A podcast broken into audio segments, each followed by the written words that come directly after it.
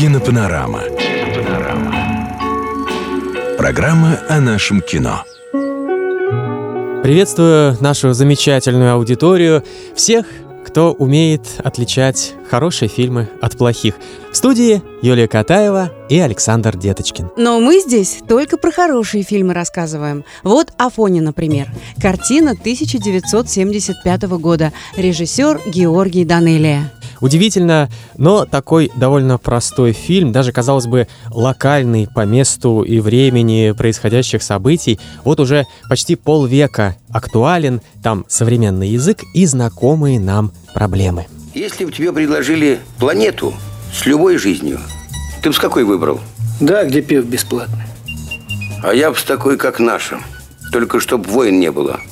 Да уж, а ведь изначально замысел был куда скромнее. Сценарист Александр Бородянский придумал мрачную безнадежную историю про пьющего маляра Афанасия Борщева. Распашу я, распашу я, распашу я, распашу я Пашеньку.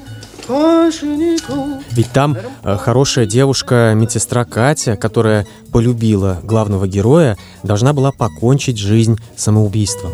Вместе с этим произведение получалось как бы на злобу дня. В середине семидесятых в СССР проводилась очередная антиалкогольная кампания. По совету приятеля Бородянский отправил сценарий на конкурс произведений о рабочем классе.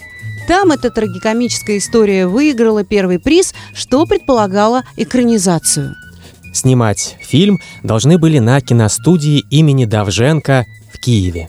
На главную роль утвердили актера Борислава Брундукова, а режиссером худсовет назначил Леонида Асыку. Однако этого всего не произошло. Товарищи, в наш ЖЭК опять поступил сигнал из милиции. И опять на Борщева. Разрешите этот сигнал зачитать. Разрешай, давай. Афоня, иди-ка сюда, на сцену. Пусть на тебя народ поглядит. Бегу. Вышел приказ, в котором было указано, что сценарии победителей такого всесоюзного конкурса становятся собственностью Госкино. Сюжетом заинтересовался Георгий Данелия, он попросил там кое-что подправить и занял место режиссера-постановщика. Актер Борислав Брундуков роль потерял, чему очень расстроился. Но сценарист Александр Бородянский уговорил Данелию дать Брундукову хотя бы эпизодическую роль. А, алкоголика Федула, собутыльника Афони. Ты же третьим будешь? Что? Третьим будешь? Что? Иди домой! Что? Ну, Афоня! Не люблю я таких людей непунктуальных. По ходу съемок эпизод разросся до нескольких сцен и принес Бориславу Николаевичу славу, известность и любовь зрителей. Теперь нужно было найти исполнителя главной роли. Леонид Куравлев подходил идеально, но у режиссера были и другие кандидатуры. Во-первых, Афоней мог стать очень популярный в Советском Союзе польский артист Даниэль Альбрыхский. Надо было учитывать то обстоятельство, что в Афанасия Борщева влюбляется молодая, красивая девушка Катя. А если бы утвердили Владимира Высоцкого, рассматривали и такой вариант, Данелия непременно бы включил в фильм сцену, где главный герой поет под гитару. Но в итоге было принято решение снимать именно Куравлева. Своей игрой он оправдывал этого очень неоднозначного персонажа. Интересный образ, нарочито веселый, как будто бы неунывающий человек, и при этом очень несчастный в своем одиночестве. Тебя как зовут-то, кореглазая? Катя. А меня Дормидонт. Евлампиевич. Неправда. Вы Афанасий. О! Страна знает своих героев. Любопытный факт. Именно здесь, в фильме «Афоня», впервые на экране появляется группа «Машина времени». Разрешите? Когда Афанасий и Катя встречаются на танцах, звучит песня «Солнечный остров». Но в силу некоторых причин на сцене в это время мы видим музыкантов не из «Машины времени», а группу «Аракс», тоже очень популярную в те годы. Итак, что же у нас там вообще происходит в фильме «Афоня»? Ну, во-первых, мы все знаем это наизусть. Во-вторых, ничего особенного не происходит. Главный герой — сантехник, а в новой версии сценария он стал сантехником, Афанасий Борщев знакомится в пивной с штукатуром Колей. Это легендарный Евгений Леонов. Они напиваются, приходят к Афанасию домой, а там сожительница Борщева устраивает скандал. Я на тебя два года угробила. Думала, что мы поженимся, и все у нас будет как у людей. А ты... Игота, Игота, перейди на Федота, а с Федота до Якова, а с Якова на всякого. Какой же ты подлец, Борщев. Подруга, ее играет Нина Русланова, от Афанасия уходит. Зато в него неожиданно влюбляется медсестра Катя Снегирева. Это юная, очаровательная Евгения Симонова.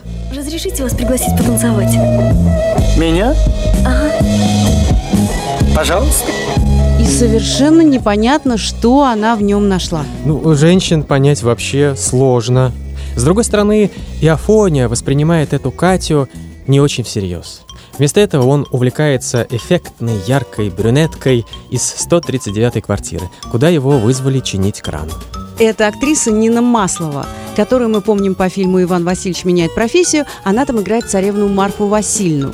Девушка оказывается замужем, и Афанасий ей совершенно не интересен. Не знаю, как вас и благодарить. Ерунда. А знаете, кто вы? Кто? Крокодил Гена. Такой же красивый. А-а, такой же добрый.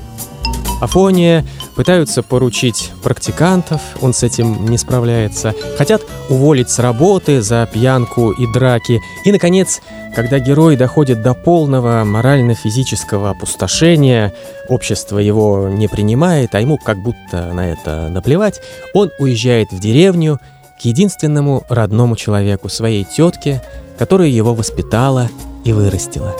Увы, тетя Фрося, любимого племянника, не дождалась и покинула этот мир год назад. От нее остались только сберкнижка с небольшой суммой и письма, которые она сама себе написала от его имени. Когда? Да второй год уж пошел. А я думал, ты знаешь. Мы ж тебе телеграмму давали. Ты что, не получал? Как же так? В финале совершенно разбитый, подавленный Афанасий отправляется на аэродром. Ему все равно, куда лететь. Все, в общем, плохо и беспросветно. Но создатели фильма дарят Афоне и нам последнюю надежду. Афанасий, мне кто-то позвонил. Я подумала, что это вы. Катя разыскала своего непутевого возлюбленного. Она стоит на краю летного поля и радостно улыбается.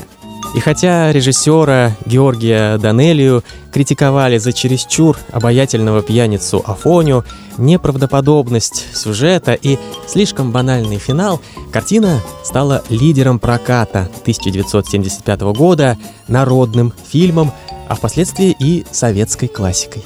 И надо еще одну вилку купить. Валяй. И жениться тебя надо, Афанасий, жениться. Вот такое кино. Кинопанорама. На радио «Калина Красная».